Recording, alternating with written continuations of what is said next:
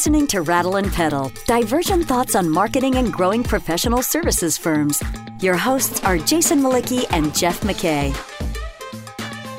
So, Jeff, before we start today's discussion on how clients choose a firm, I want to put you in a time machine real quick. You want to jump in a time machine with me?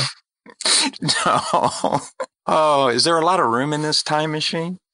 No. there better be plenty of space or we're just not going to get along. So, all right, we're going to jump in a time machine. You ready? Yes. You game? Yeah. Yes. Okay. So Shut the door. We shut the door and we're going to jump back eight years to 2012. And we're going to port ourselves to some random uh, event space in Chicago. And I'm sitting in this audience at an Association of Management Consulting Firms event. And there's a discussion brewing. And some pompous windbag in the front row stands up and says, I think most professional services firms know why they're hired. They just don't know how clients hire them. And I look at the guy, I'm like, man, that's a really astute observation. Who is that guy? So anyway, I seeked out, you know, again, the pompous windbag, and it turns out it's you. and I, I tell that story only because that's actually the, the, the moment our relationship began, essentially as as sort of peers and confidants.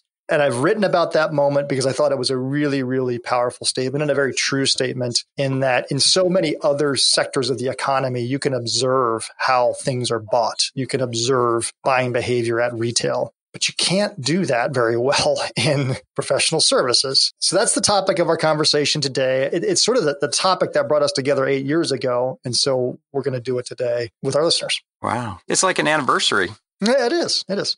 Uh, and I, I, was making fun of you, but it really is an astute comment. So to, to, echo back, we did a podcast earlier. I don't know when we did it, but on the four stages of buying that Rattleback has used for the last few years to frame sort of how clients go from never heard of, of a firm to working with them. And I think what we're talking about today is, is a little bit narrower than those four stages, but sort of narrowing in somewhere between the phase of hey, we have a short list of folks that we think we want to talk to. And now we're trying to get from short list to decision and a hire. I think that's really where we, are trying to frame the topic, although we may bleed outside of that. So, does that make sense? That makes a lot of sense. And it's a very important topic you know, even eight years ago, I think about that. I'm like, wow, I've thought about that so much. I think the whole content marketing, buyers persona, buyer's journey stuff that's become such a fad, you know, is trying to answer that question. So it's almost a timeless topic. And I, I really don't think anyone has the perfect answer to it because it is so dynamic. So I think this is going to be a fun conversation. Yeah, I mean, I, I agree. It's a timeless topic. It's always, I suppose it's always changing, but there's a handful of fundamentals that probably never go away. I mean, one of the, I said this in the prep for the call, was to me, making the short list is entirely a function of expertise and experience. I mean, in at least these days. So there, there may be other things in there. I'd love to hear you chime in, but, but the firms that end up in the short list for whatever the client's problem is have to operate at that intersection. The firm has to believe that the folks that they're inviting into a conversation have the combination of expertise they need exhibited through thought leadership and experience that, that they're, you know, delivering on that that would be exhibited either through case stories or you know preliminary conversations or or also through thought leadership. So are there other things that are critical for a firm to be on the short list beyond those two? Wow. Yes. And you know the short list it's so funny. I really do think buyers want to get to a short list as fast as possible right? Because in our society there's so much choice and the choice is overwhelming and it can lead to inertia and analysis paralysis. So I think, you know, getting to the to the short list for the buyer is really important. So making it easy for them to get there is critical for marketers. And I think most marketers would probably be satisfied with making it to a short list, but I don't think they should be.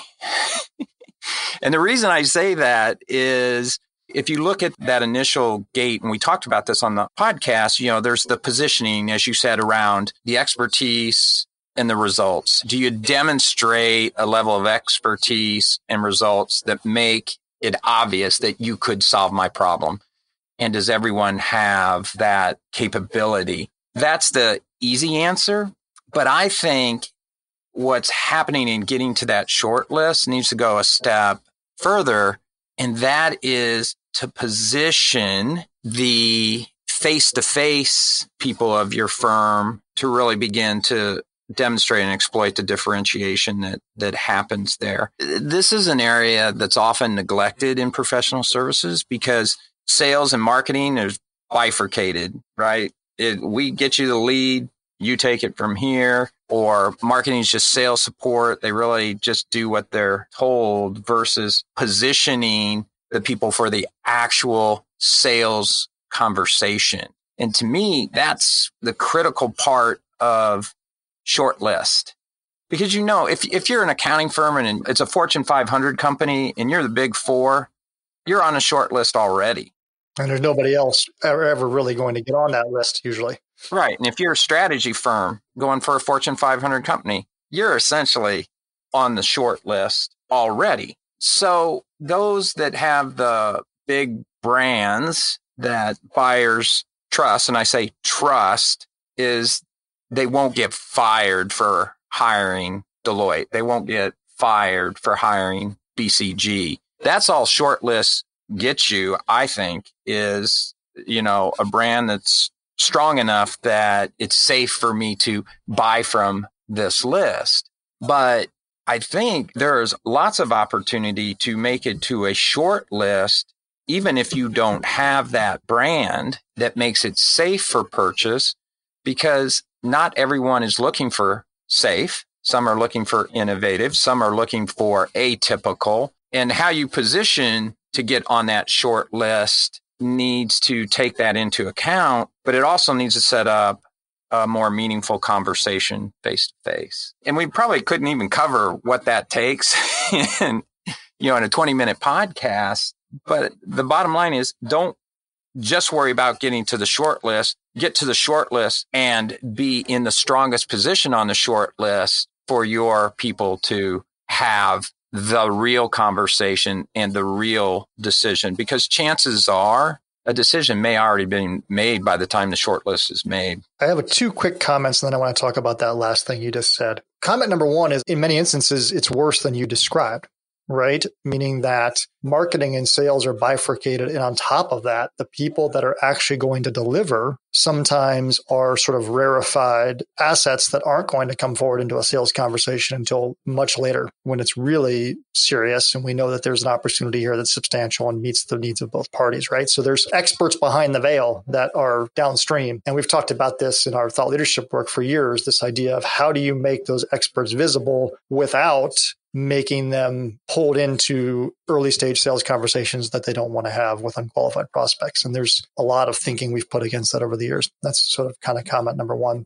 Comment number two is to jump into something you said, which is really valuable. And we have a past client, soon to be again client, that I've always liked the way the marketing lead at this, it's an architecture firm, thinks about this. And he says, Hey, we have this practice that generates a lot of noise and activity. And when I first got here years ago, they're, they're doing 250 proposals a year and their win rate is, is, you know, minuscule. And he says, you know, my, my, my goal in the, in the nine years I've been here was to just be uh-huh. way more selective. And he, I don't remember the numbers, but it was basically like, yeah, we pursued five pieces of business last year. So he went from like 250 to five. And he said, and we won three out of five. You know, so he's, he's like, I don't really care how many we pursue. I only care how many we win. And, and mm-hmm. so he spends mm-hmm. all of his energy on, on really working with the practice leaders to get much more selective about the business that they pursue. So I, I don't want to dismiss how important and critical that that is and how to me, the best marketers are taking control of that versus just sort of letting themselves get run over by the practice leaders who value activity, right? Who just feel like if I, mm-hmm. if I put my hat in the ring, eventually I'm going to get a deal. And it's a numbers game. And, and it's not a numbers game in professional services. This is not, you're not selling some transactional service like printing or, or media or whatever. So those are two quick comments. Then I wanted to jump into the third thing that you said. And now, of course, I've lost my train of thought on what it was. If I recall, you said a lot of times the decision may already have been made when the short list is developed. Was that where we left off? Yeah, I, I think oftentimes it is. Yeah. yeah. Well, let's talk about that. So, how do we deal with that? I mean, do we walk away from those deals when we have that sense? Is that the best thing to do? Just say, you know, I don't think we're the right fit. Do we lean into the noise and say, is there a way for us to flip? To flip the decision that's already been made? And how do we maybe identify when that's the case? How do we determine that so that we can make a thoughtful decision around that? That is a great question, the $100,000 question. And we touched on this a little with Brian Caffarelli in the Good Sale, Bad Sale. And I know your idol, maybe that's overstated, Blair Enns talks about, you know, how we take control of the situation here. I think it's a, it depends on the situation right? Is the risk worth taking or not to pursue? Because professional services firms live and die by the billable hour and you can invest a lot of money in something that you're just never going to move. But if you have capacity and you want to take the risk because there's some real upside, not just financially, but reputationally or perhaps positioning for future sales, it makes sense. And it probably makes a lot of sense if this is your ideal client. And that's why I emphasize ideal client so much is they're worth taking the risk for. But if it's not your ideal client, I would walk away. Let's just play a hypothetical here. Let's just assume that there is a short list and you're on it and the decision is still open, that the client mm-hmm. hasn't really taken a hard position on they're going to hire one firm or next or the other. And let's talk about the factors that influence the decision making from that point forward. We're looking at three or four folks, what are the factors? The obvious factor is the one phrase that gets bannered around professional services marketing all the time. You know, clients hire people they like. And so there's that piece, there's likability, the sense that we can work together. This is when that comes in. I've made this argument for years that that statement is overly simplistic because it, it, it, applies to this one very narrow slice of the buying process, not the entire buying process. So all the learning to vetting stages we've talked about in, in the four stages podcast, likability is not a factor there, right? But it's a factor now. So likability is certainly one. Is this someone we want to work with? Let's talk about the other factors beyond that that clients start thinking about when they're trying to whittle down from a handful of options to one option. And I have a thought, but I'll let you chime in first. No, I want to hear your thoughts. So my first thought is that so much of the learning process is driven by thought leadership and IP. So so many firms sell air. You know, some firms have more tangible outputs, architecture engineering firms, but a lot of consulting firms, they're just selling air. They're selling their expertise. And so thought leadership is the tangible demonstration of that expertise. And so to me, one of the critical things from getting to vetting to hiring is showing that the thought leadership is actually applied through methodology and process. So it's one thing to say we've got, and we'll use the challenger sale as an example, as when we've talked about through the years. We've got this philosophy on how B2B selling should happen now. And we've built a book on it and we've marketed a whole bunch of IP around this. It's another thing to actually translate that into a real methodology for how we apply that in your business. And a lot of times what we see is that those two things are, to your point of marketing sales being disconnected, they're not connected. So the thought leadership creates the interest, but then the solution design that's put forth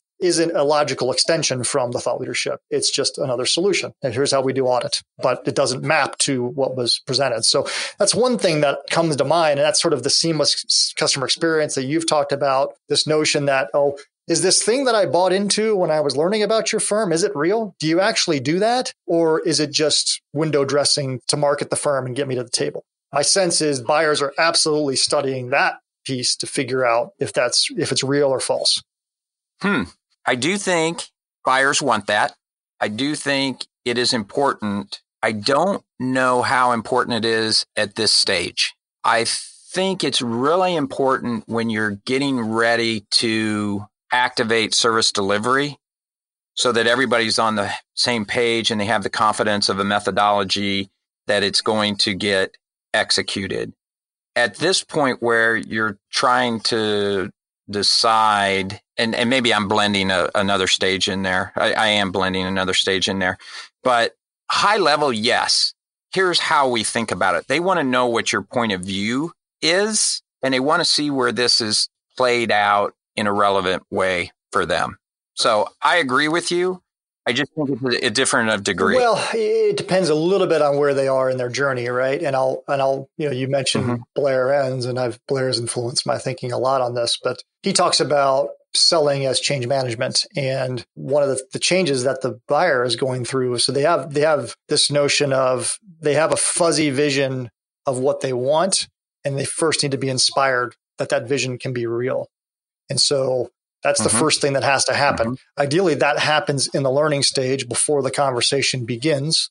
But after the conversation begins, it might still be happening. And so, to your point, that notion that we've mapped IP to solution there is not valuable because they still need to be inspired. Now, once they're inspired and bought into the future vision, now they get scared. They get scared and they think about all the risks and all the pitfalls, and their mind escalates the potential downsides and de emphasizes all the potential upsides. And that's when seeing process methodology and solution design against IP is so critical because that's when you're reassuring intent. Mm-hmm. You're saying to them, no, it's going to be okay. All those fears you have are not as scary as you think because we've designed for them. So there, there is probably a mushy zone between inspiration and reassurance that's somewhere between vetting and discussing and hiring. And it's probably not the same every time, but it, that's, it's, it's, you know, so I guess I, in a very long winded way, I agree that it's probably gray, uh, the value of that. Yeah. Well, it's, but it's so critical. It's it's it's a critical thing for marketers and business development people to understand when and where does a process or methodology play. And in my experience, process and methodology is more important to the seller than it is to the buyer. Yes, the buyer wants to check off that there's some rigor behind this intangible. The one thing that annoys me as a buyer, but I know by that buyers are annoyed by is having to sit through an explanation of some firm's methodology. Buyers just don't care. They want to talk about themselves. So the degree you're going to fold in a methodology, it should be folded into a dialogue with the client about the problems they're having or the aspirations they hope to achieve and to help them understand. And you kind of alluded to this uh, just a second ago about your understanding of their issue, the problems that they could run into, and how they are going to be addressed in your methodology. For example, you're going to say, Hey, when we get ready to sign this contract, you know, procurement's going to come in and procurement's going to have this type of, of issue with it. And we aren't even to client service delivery. We're pointing out the types of issues that they're going to run into no matter what vendor they choose. But we understand those issues and we're going to help you deal with them on the front end. You're listening to Rattle and Pedal, divergent thoughts on growing your professional services firm. Your hosts are Jason Mlicki, principal of Rattleback, the marketing agency for professional services firms, and Jeff McKay, former CMO and founder of strategy consultancy Prudent Pedal. If you find this podcast helpful, please help us by telling a friend and rating us on iTunes. Thank you. Now back to Jason and Jeff. I agree with you, except you jumped around the buying cycle a little bit too much for me. So there was a stage in there where you you were kind of you were kind of implying that we're at an early stage and and we that the firm don't really fully understand the client's you know problem and hence we're ramming methodology down their throat. And that, i don't think that's ever a good thing. So so agree with you there that that's not a good that's not something that should happen.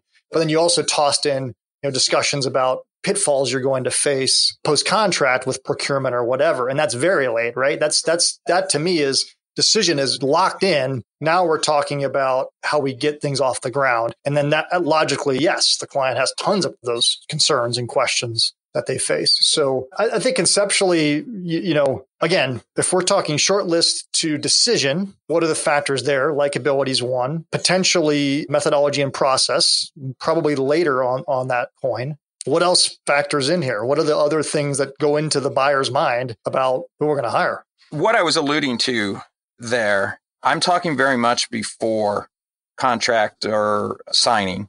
The two things I think are important are one, being helpful. Help me make a smart buying decision.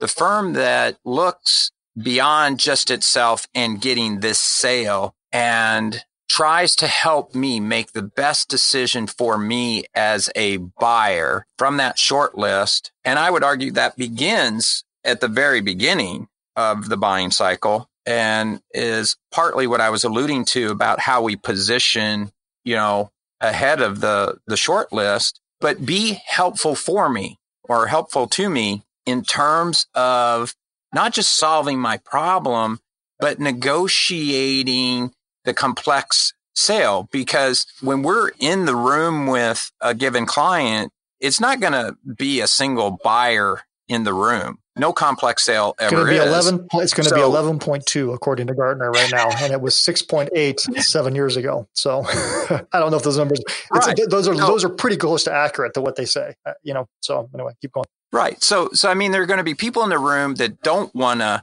your solution.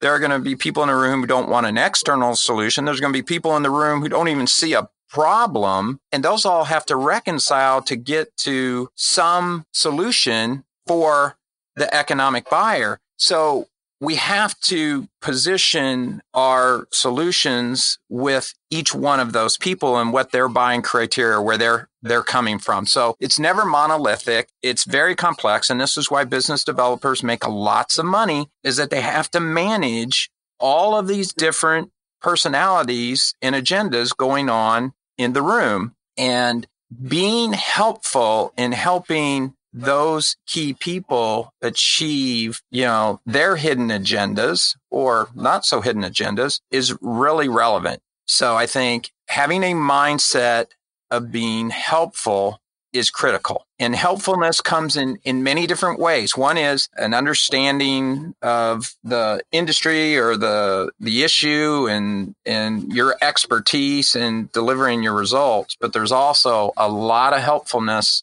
about other issues within the company, buying company. I totally agree with you. In a way, the notion of being helpful, it's almost a, a cultural issue that cuts across the entire buying journey, right? I mean, a, a firm should have that hardwired into their DNA that that's sort of why they're doing the things they're doing. That's why they market. That's why they produce thought leadership is to help the client. And they're trying to help them through the sale. Their you know, the whole disposition of delivery should be about you know helping the client move forward to a, place of advantage. And the most successful firms probably thread that all the way through. You might be surprised how, how many people do that. So I guess because we're we're probably running short on time, I, I can hear Jason Mlicki's voice in my head. We need to move to wrap up.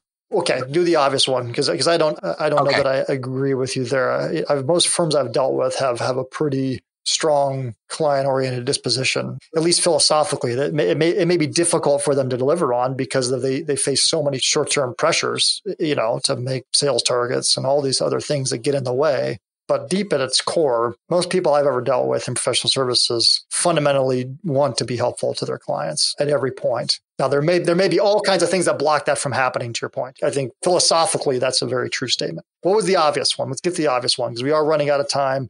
And my, my time machine won't work now. It only worked at the beginning. it's still in beta. Uh, it's it's, it's, right. it's, it's, so it's a 1.0 product right now. Okay. When we're done recording, I want you to go back to that list of your clients that you just assessed about being helpful and reassess based on how many of those firms would actually recommend one of their competitors to a buyer when their firm was not the best fit. Maybe they were 60% fit. And then we can have a conversation about that. And I think most firms, they figure I'm 50 or 60% there. I'm all the way I'm all the way well, in on this yes, one. but but I would also argue that most of that is lack of doing that is hubris. It's a belief that our our solution is always superior than our competitor's solution. I would say most firms fall into that camp. That they see very rare right. instances where the competitor's solution is ever better. Now, will they look for the perfect match? Yes. Will they say, well, our solution isn't the right fit at all because that's not in our wheelhouse. You should go over there. But if they if, if they think it's expertise they have, they're never going to acknowledge that their expertise isn't as good as the you know their peer their competitive peer firm, even if it is. And they may not even know. So anyway, let's get to the obvious one because we're out of time. So that's a great segue to the obvious one. And the obvious one is trust. Do I trust you? And I'm smart enough as a buyer to know when your firm is not a good fit and you're reaching in a way that maybe you shouldn't and it's going to erode trust. Whereas saying, you know, we're not really a good fit here, you know, you might want to select, you know, this person or that person because they're really good at that. And that's just one element of the trust building process at this point.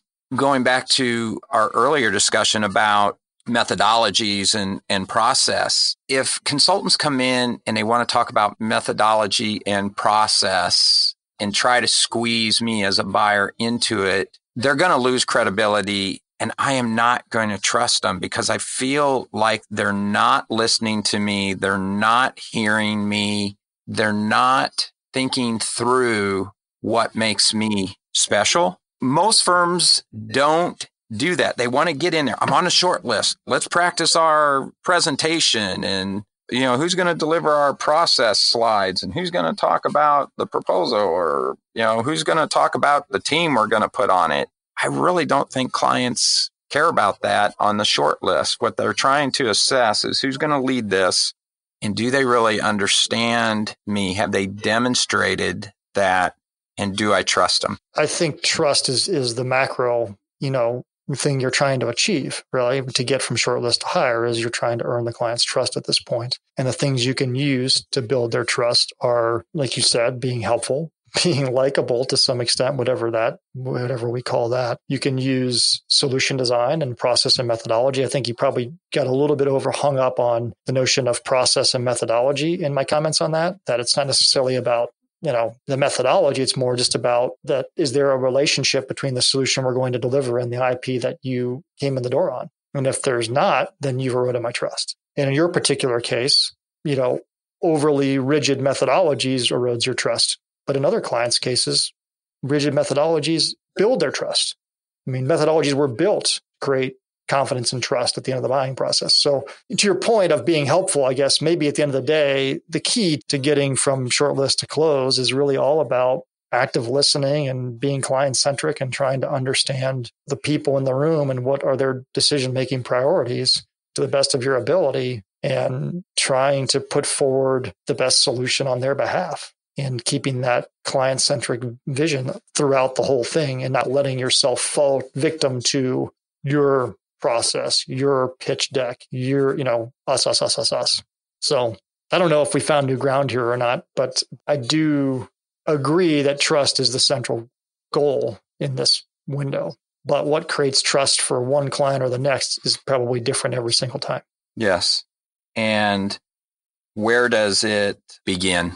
Because we narrowed this down to two stages and it begins long before that because the one thing I just pounded into, you know, the cultures of the firms I worked for and my clients is that clients understand this one thing. How you sell me is how you serve me. In each interaction that they're having from that marketing and sales interaction, they're projecting forward about what it's going to be like to be an engagement with you. Kind of like dating, right?